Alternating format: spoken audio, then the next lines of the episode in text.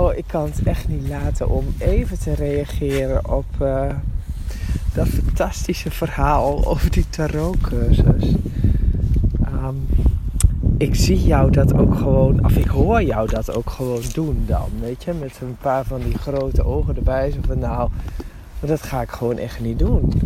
En uh, echt zo compleet dicht, in die zin echt gewoon onwijs dicht bij jezelf blijf je dan. En dat vind ik echt heel, heel erg mooi om te horen. Maar ook hoe je dat ook weer in die totale nuchter, nuchterheid kan vertellen.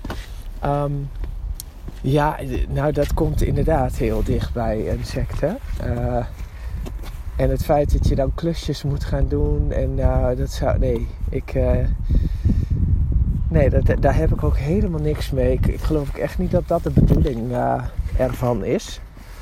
Maar ja, dit is wel inderdaad een heel mooi voorbeeld van trial en door trial en error wijzer worden.